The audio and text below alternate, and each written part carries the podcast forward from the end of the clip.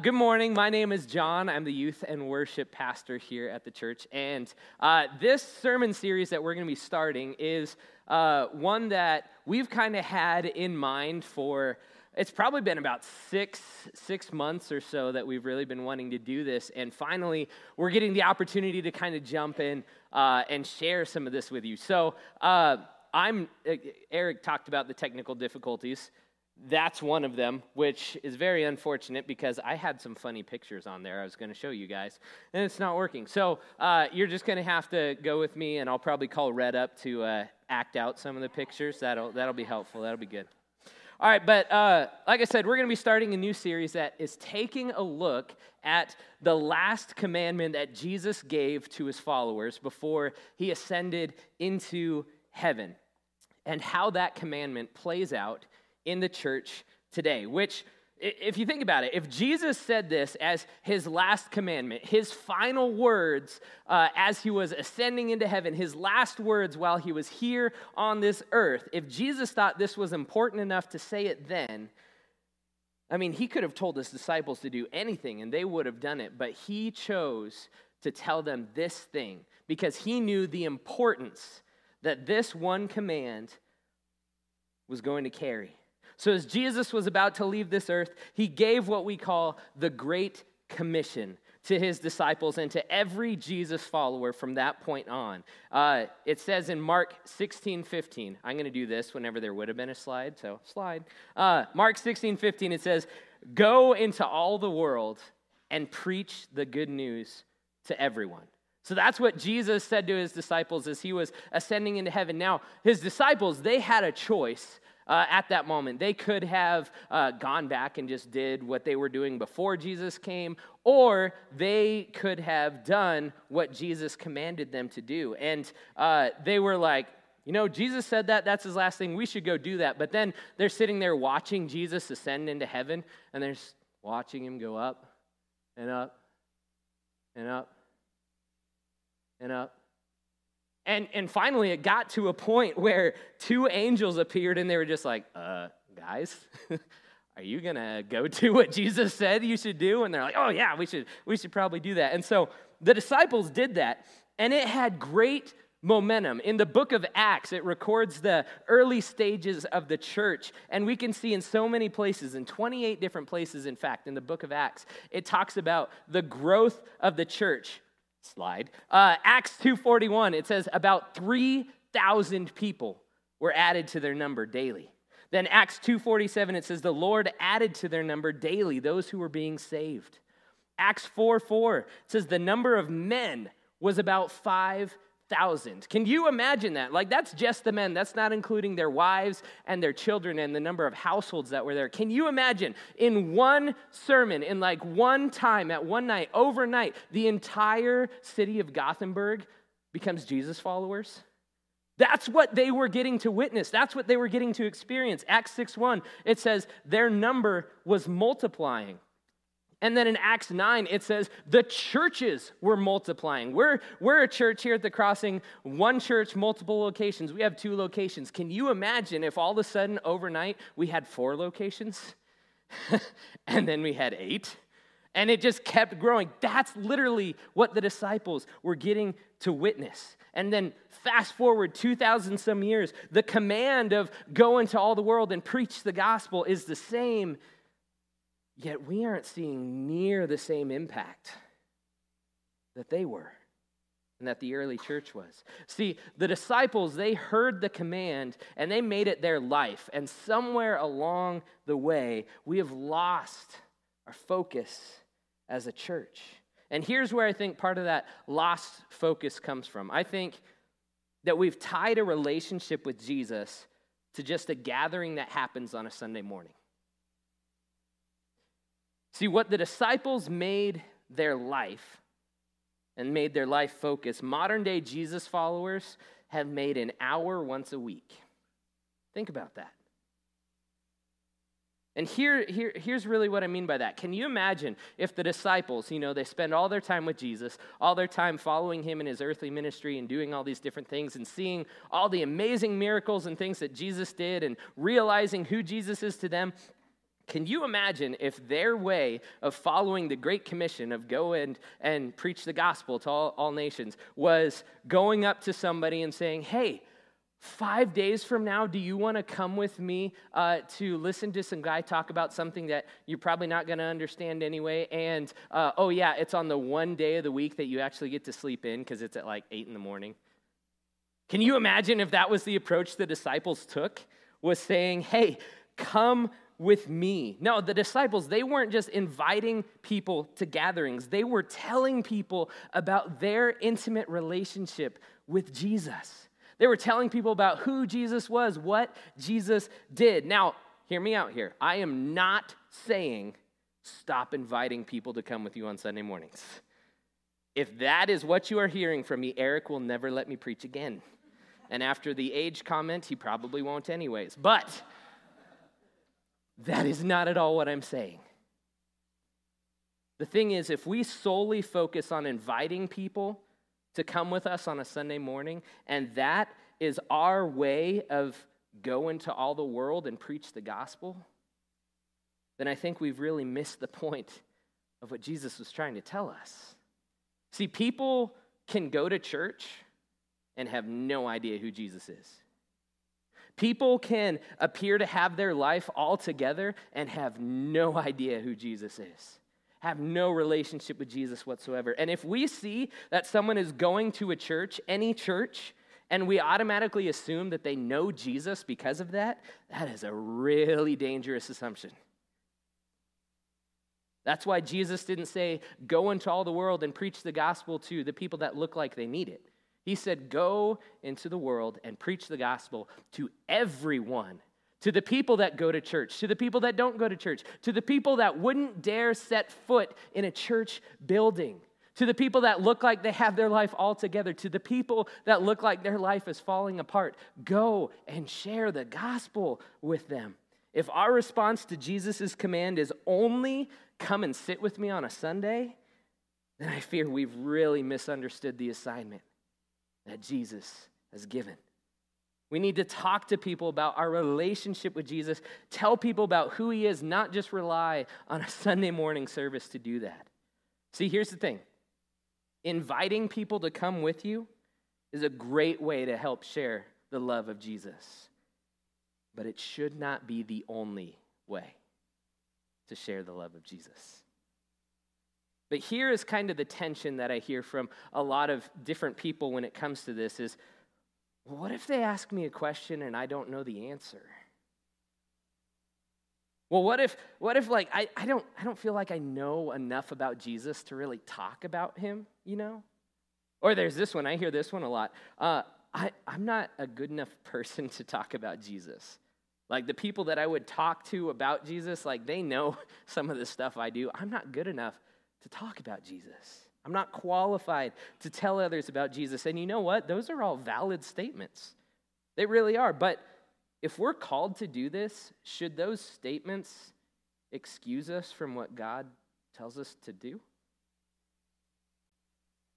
See, what we're going to talk about today is the way that we can do what Jesus said to do, the way that we can carry out and follow the words, go and preach the gospel, the way that we can take all of our insecurities, all of our worries, all of our doubts, all of our fears, and still do what Jesus calls and tells us to do. And in order to see how that's possible, we need to go back and look at the disciples and what the disciples did. Because I'll remind you about the numbers. There was one thousand added to their number. There was three thousand added to their number. The number of men was then five thousand. Churches multiplying. Like, that's insane. And I look at that and go, how in the world did they do that?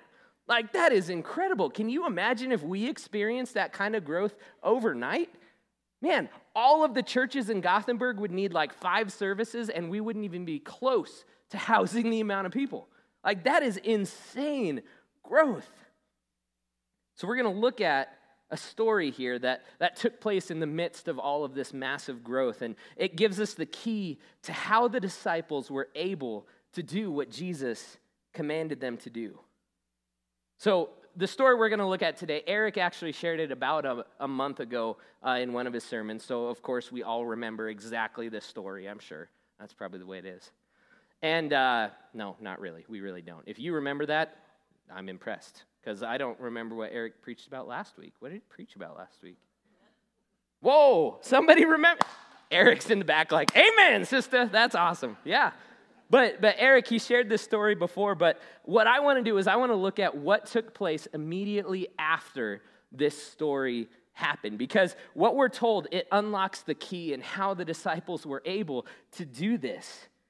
And uh, but actually, before we jump into that text and that story, uh, I want to share with you another text that is possibly going to open your eyes to who the disciples really were. See, and this is where I would have a slide with a picture of the painting of the Last Supper, you know, where Jesus is like, oh, and then there's the others who are like doing all this weird stuff on the side and everything. And, and and we look at that picture. Most of you guys know the picture that I'm talking about. And you see uh, paintings of men with like long beards. They got white hair. And I started saying long beards, and it's me. Uh, they've got like long beards and, and white hair and everything. And every single one of the disciples in that painting, they all look like men in their probably like forties, fifties, somewhere in that Uh, age range. And and I really think that that painting, not just that painting, but that painting of the disciples has given people a false idea of the ones who really carried out these amazing things that we read about in the book of Acts. See, just, just stick with me here for a second. Hopefully, uh, if you stick with me, this will kind of blow your minds. In Matthew chapter seventeen, verses twenty-four through twenty-seven, Jesus and his disciples, they left the nation of Galilee, and they arrived at a place called Capernaum, and they went to the temple. Now, at this time in history, uh, people had to pay what was called a temple tax in order to enter into the temple. It was to help with the upkeep of the temple, and then was later used to help rebuild the temple. And uh, the tax collectors, they came up to Peter, and they were like trying to look for something to kind of like, you know, oh, I bet Jesus doesn't pay the temple tax. Let's get him for that, because that's something you should do. So they come up to Peter, and they're like, hey, does Jesus pay the temple tax? And Peter's like, uh, yeah, I mean, he went in the temple. He, he pays the temple tax. And then later on, Jesus is like, Peter, do kings collect taxes from their sons or from other people? And Peter's like, well, I, I suppose they would collect taxes from other people, not their sons. So Jesus says, so the children of God are exempt from paying the temple tax. Jesus is like, I'm the Son of God. I don't need to pay anything to go into the temple. Like, that's my house. I don't need to do that. But in verse twenty-seven, Jesus says, but so that we don't offend them, go to the lake and throw out a line. Take the first fish that you catch, open its mouth, and you'll find four drachma. Take it to the temple and pay the tax for you and me. Now, the fact that Jesus told Peter to go catch a fish, and that exact fish would have the coin in its mouth with, with the exact amount that was needed to pay the temple tax for Jesus and Peter, that's pretty phenomenal, but that's that's not what I'm trying to get at here. See, the fish had four drachma in its mouth, four drachma in its mouth, and Jesus said to use it to pay the temple tax for Jesus and Peter.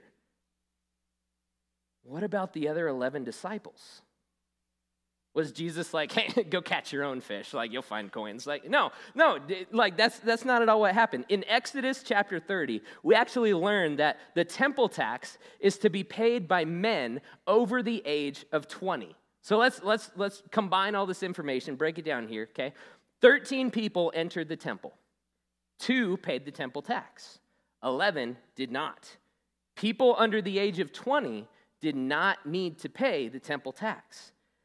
Therefore, eleven of the thirteen disciples were under the age of twenty, which means my all-time favorite part about the Bible, Jesus himself was a youth pastor. That's right. That's right. Jesus was a youth pastor. Amen. Can I get an amen, somebody? Please. That's right.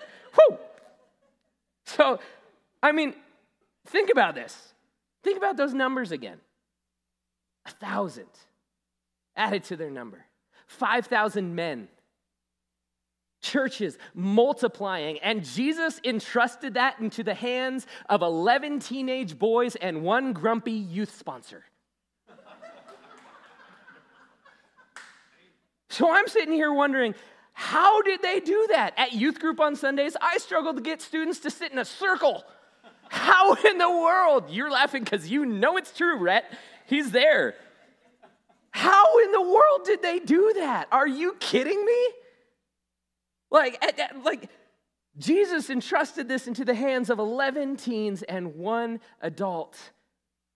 And it led to the most rapid, the largest church growth in the history of the church. Put this into context. How many times do we discount students because of their age? Yet that is exactly who Jesus picked to carry out the ministry of the church. I'll tell you, those teenagers, they might not have had it all figured out. In fact, they were teenagers. They did not have it all figured out, even though they probably thought they did because they were teenagers. But they did have one thing figured out. And that one thing that they had figured out allowed them to do what Jesus asked them to do. And it's the same thing that he asks for us. So, so let's jump back into the original text here. Uh, we're going to be in Acts chapter three and Acts chapter four. And so while all of this massive growth was going on and happening, Peter and John, they went to the temple. Uh, and outside of the temple, they saw a man who had been lame since birth, which actually is what many of the students say about me, been lame since birth.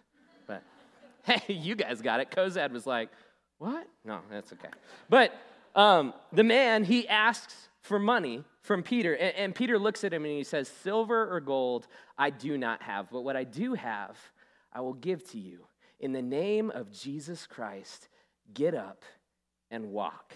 And the man gets up and he starts walking and he starts jumping around and praising God, and and all the people, the thousands of people that had walked past this man on a daily basis, they see this guy walking and jumping and they're like, holy cow, what in the world happened? Like, how did this how did this take place? This guy is like, he was over here lame, now he's walking, jumping, like what in the world? And they see Peter and John and they go over to him and they're like, how, like, whoa, how did you do that? Like, I've got this cousin who he's he's kind of lame too, and so you can help him out, and and you can do these different things, and, and there's this buzz of excitement because this miracle was just performed, and there's all of these awesome people just crowding around like Peter and John, and they're like, this was amazing. And in the back of the crowd, in the back of the crowd, the priests and the temple guards were standing there. And they're like, these guys show up, and they start talking about Jesus raising from the dead. And all this happens, all this buzz, all this excitement, like, pff, this is not, this is not right. We got to do something to get this under control. And they just, they just weren't happy. But then Peter all of a sudden stands before the group of people, and he begins to share with them. And this, what he shared, made the religious leaders' blood boil. See, it says in Acts three, eleven through twenty-six, and I'm going to paraphrase the, these fifteen verses here. It says, why are you surprised by what God can do? Jesus said who he was, and you and your religious leaders killed him. But God raised him from the dead, and this guy, the lame man, had faith in the name of Jesus, and he was fully healed. And this, this right here, this is where the religious leaders started to get mad. Peter said in Acts three nineteen, repent and turn to God that your sins may be wiped out. To which the leaders are like, um, no, you can't just repent and turn to God. You need to come to the temple. You need to continue to purchase your sacrifices. You need to go through us so that way we can do things. That is how you get forgiveness of sins. You can't just repent and get forgiveness of sins. But here's the thing. When Jesus died on the cross, there's a verse that talks about how the veil was torn in two. And what that means is the veil was what was used to separate the average, ordinary, everyday people and the presence of God. So the high priest would take Uh, people's sacrifices and go into the presence of God and sacrifice on their behalf. Only the holiest of holy, the best of the best could go in there. Not just anybody could walk in. But when Jesus died on the cross, the veil was torn in two, meaning that the presence of God was available to anyone, not just the religious leaders. And the fact that forgiveness of sins was now open to anyone did not make the religious leaders happy, because they were no longer needed to intercede on behalf of people. And when Peter is preaching that Jesus rose from the dead, that doesn't work so well for their system. And so the priests and the temple guard, they came up while Peter and John were speaking, and they arrest them and put them in jail. It was uh, in the evening time, so they couldn't really deal with them now, so they just grab them, throw them in jail, and then they all kind of get together, and they're like, all right, what are we going to do about these guys? Like, they're sitting here preaching, and, and, and like, these guys are awful. Like, I can't believe they do this. And while they're sitting there all bundled together, kind of talking about this, all of a sudden, I, I I really wish I could see this guy. Like, he comes up and he kind of knocks on the door and peeks in, and he's like, um, hey, just so you guys know, um, it says in Acts four four, many who heard the message believed. So the number of men who believed grew to about five thousand. So so the, the religious leaders are sitting here, and they're already mad, and then somebody pops in and is like, oh, yeah, by the way, their number just grew because of what they just said out there. And now they're just like, nuh-uh, no way. These guys have got to go. We, we can't deal with this. These guys, we just got to get rid of them. And so morning comes, and they summon Peter and John, and they brought them before the elders and the high priests and the high priest's family. So recap here, Peter, former fisherman and current grumpy youth sponsor, and John, a teenage boy, were standing in front of the highest of the high religious leaders. These were the guys who were some of the very few that would go beyond the veil into the holiest of holy and sacrifice on behalf of the people. These were the best of the best, the most religious people. And here we have Peter and John standing before them. This is one of the first times that they've been formally confronted since Jesus ascended, because usually Jesus would have been the one to handle this confrontation, but now it's up to Peter and John. And it says in Acts four seven, the religious leaders said, by what power or in what name did you do this? And they point to the man who was lame, who is now healed. And it says in the next verses, Peter was filled with the Holy Spirit, and he said to him, rulers and elders of our people, are we being questioned today because we've done a good deed for a crippled man? Do you want to know how he was healed? Let me clearly state to all of you, the people of Israel, that he was healed by the powerful name of Jesus Christ of Nazareth, whom you crucified, but who God raised from the dead.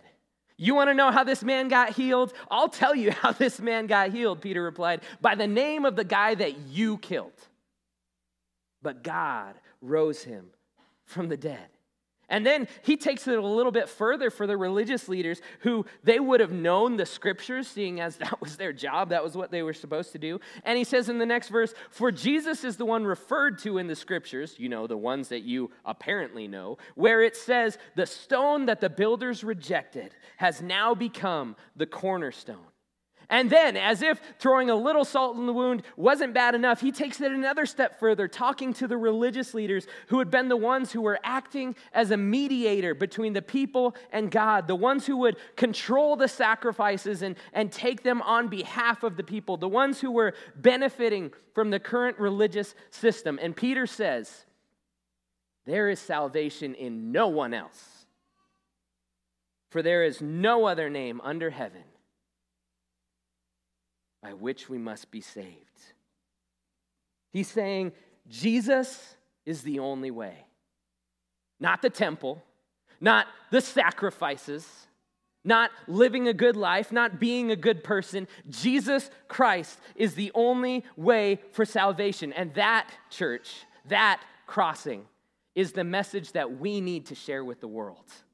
Salvation comes through Jesus Christ alone, not through relationships, not through alcohol, not through addictions, not through living a good life, not through going to church. Salvation is found nowhere else but through Jesus Christ alone. And if you're here today and you're looking for salvation, if you're here today and you've tried everything that the world has to offer and you're just like, I'm getting sick and tired of this, like I'm not finding any fulfillment, I'm not finding peace in my life, I want to challenge you to turn to the one who conquered death. Turn to the one who gave up his life for you. because salvation is found in no one else. And the religious leaders, they were kind of taken aback by what Peter just said, and they were just amazed. And this verse right here, this verse is the one verse that I want us to focus on today that explains how the disciples were able to do these crazy things, how this group of teenagers and Peter were able to help build a church that over just a short span of time went from twelve to thousands. And not only that, but they were able to help start a movement that we would be experiencing today.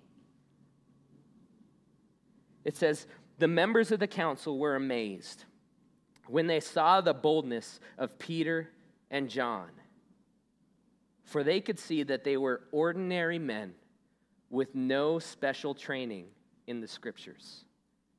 Which, that in and of itself is amazing to think about. Like, these teenagers and Peter, they had no special training in the scriptures. They weren't born and raised memorizing the Bible like many of the high priests were. They were probably born in a fishing boat where they spent the majority of their lives. They were just ordinary, everyday, run-of-the-mill people. And here's the thing to think about. Do you know one of the top reasons that people don't talk about God or Jesus with their friends or coworkers? Do you know what it is? They think they don't know enough.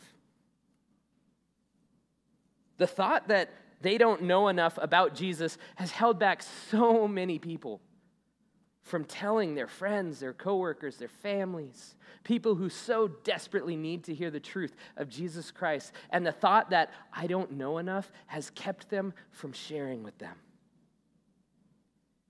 How, how did we as a society get to the point that we feel we need to be experts in everything before we can talk about it?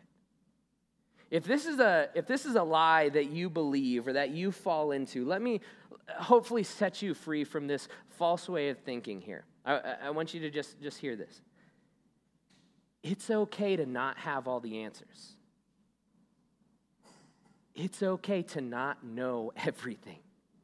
It's okay. Guess what? None of us are going to know everything there is to know about God until we die and we're in heaven, no matter how much studying we do. It's okay to not know everything. You can still talk about it. And if someone asks you a question that you don't know the answer to, I don't know why we got told, or somewhere along the line, we were told we can't act like we don't know everything. And so we have to like, uh, I'll try and come up with something. Or instead, we just don't say anything at all. It's okay to say, you know what? I don't know the answer to that, but let's find out together. It's okay to do that. The disciples, Peter and John, they were ordinary, untrained men. They didn't have all the answers.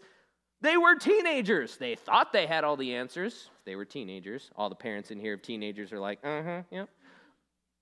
They thought they did. They probably didn't even think they did. They knew they didn't have all the answers. But guess what? They shared.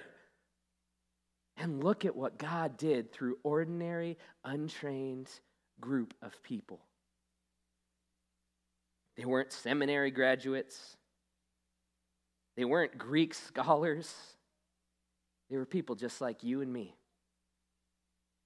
And this is it. This, this right here is the key to how they were able to do those crazy things and be used by God in such a phenomenal way. And this right here, this is the key that's available to you and to me. This is how they were used by God.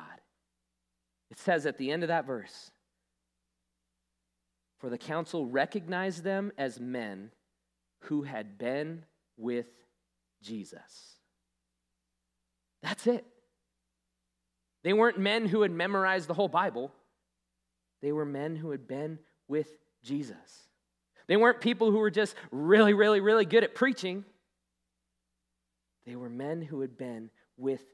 Jesus. These were average, everyday Joes, yet because they spent time with Jesus, God used them to do extraordinary things. They were recognized as those who had spent time with Jesus. These were guys who knew Jesus on a personal level. They walked with him. They shared their hurts and their doubts with him. They cried with him. They traveled with him. They got to know who Jesus was. When people saw them, they recognized them as men who were with him. Something was different about them that made them stand out simply because of who they associated with. And here's the thing that we so often forget. Many of the disciples at times doubted. They didn't even believe at times. They didn't trust at times. They weren't perfect. But in their doubt, in their disbelief, through their fear, through their insecurity, through their pain, through all the things going on, they still chose to walk with Jesus. To sort through their doubts, to sort through the issues in their life with him, not on their own. The disciples... And right here, this is it. They let their time spent with Jesus flow out of them to reach others.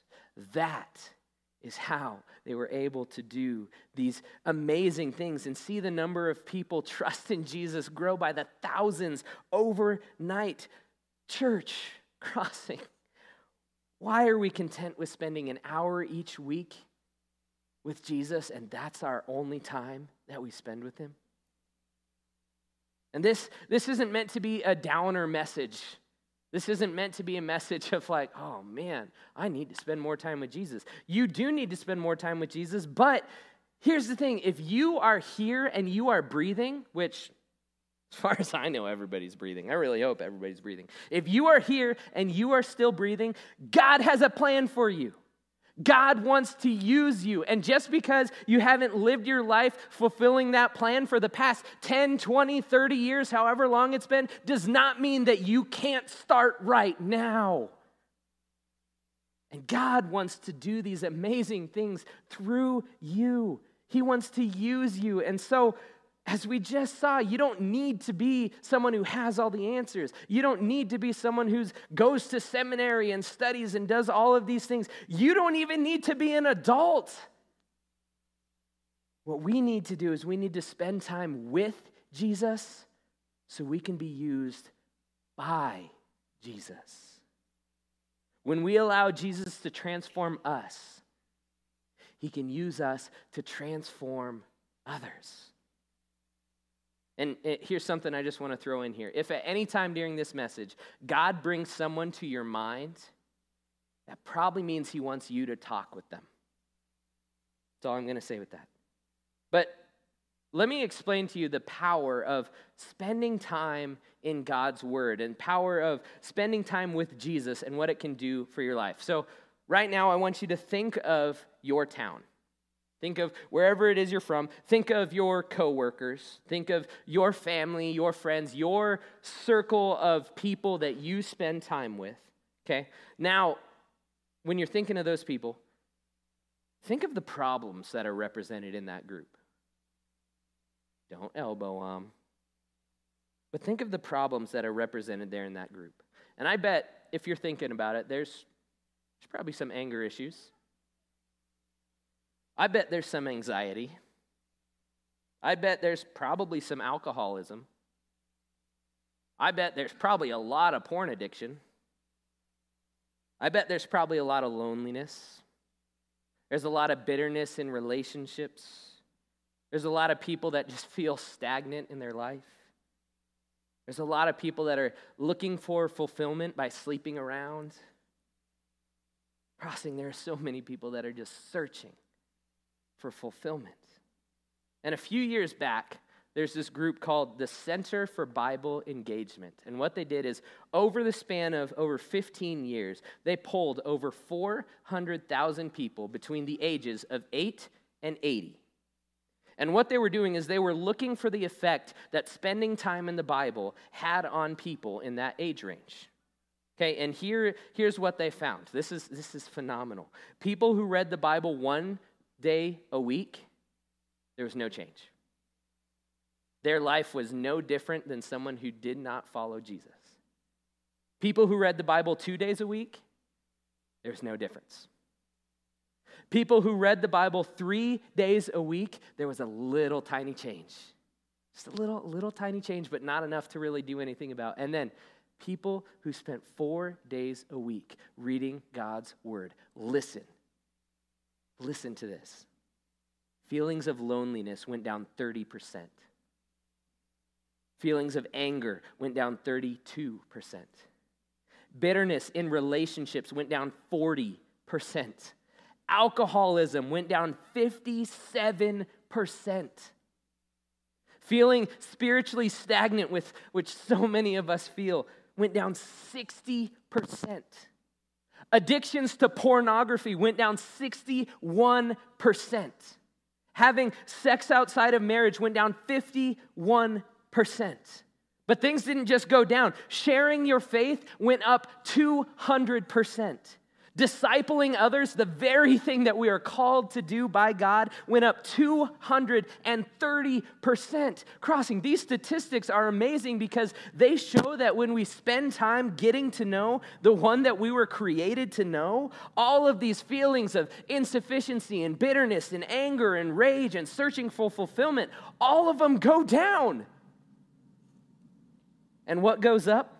What's more likely to happen? What we were created to do. What Jesus said in his final commandment on this earth. Isn't it amazing how when we do what we're supposed to do, we're all of a sudden living how God intended for us to live? It's insane to think about that. Mark sixteen fifteen and Acts one eight, both of these, they record the final words of Jesus before he ascended into heaven. And these two verses, they go hand in hand. One contains a command and one contains a promise. It says in Acts one eight, "But you will receive power when the Holy Spirit comes upon you." That's the promise. "And you will be my witnesses, telling people about me everywhere. In Jerusalem, in Judea, in Samaria, and to the ends of the earth." And then Mark sixteen fifteen, it says, "Then he told them, go into all the world and preach the good news to everyone." It's crossing. There are so many people, maybe even people who are here today, sitting here, who are hurting, who are struggling, who are searching for fulfillments, who are feeling depressed, who are filled with anger, who are filled with resentment, who are feeling stagnant in their life. And church, we have the solution. We have the cure. We have the answer, and it's Jesus Christ. He says, "Come to me, all who are weary, and I will give you rest." Jesus says, "I am the way, the truth, and the life." It says, "Cast your burdens upon Jesus, for he cares for you." You want to know who Jesus is? You want to know what Jesus did? Jesus healed the sick. He rose the people from the grave. He gave sight to the blind. He gave home to the homeless. He gave love to the unlovable. He gives freedom to the prisoner locked in their chains. He gives hope to the hopeless. He gives peace to the anxious. He makes whole the broken. He reaches the unreachable. He fixes the shattered. He holds tight those who are mourning. He gives grace to the undeserving. He frees the captive. He gives purpose to the wandering, and he gave his life for all so that we can have life. Crossing. That is the Jesus that we need to share with the world that knows nothing about him. The one who fulfills their every need. And instead of just taking that to everybody, we need to spend time with that Jesus. Let him fulfill our needs the way that he was designed or designed us to do. We need to spend time with Jesus, and then let that time spent with him flow out of us into our coworkers, our families, our friends, our circle of influence. Let it flow out of us into the people who so desperately need to know Jesus Christ and the salvation that comes from him and him alone. We have the answer. We know the answer. Let's take the answer to the world that so desperately needs it. But so often we let fear of not knowing enough keep us from doing what God equipped us to do. See, he gave Jesus followers, the Holy Spirit. He gave us everything that we need to do this. Now listen here, if you've, if you've checked out, if you walked away online, whatever it is, tune back in because I really want you to get this, because this statement right here, this can change the way that we truly live our lives. God used ordinary, untrained teenagers to reach thousands. Why do we think that he won't use us to reach our neighbors?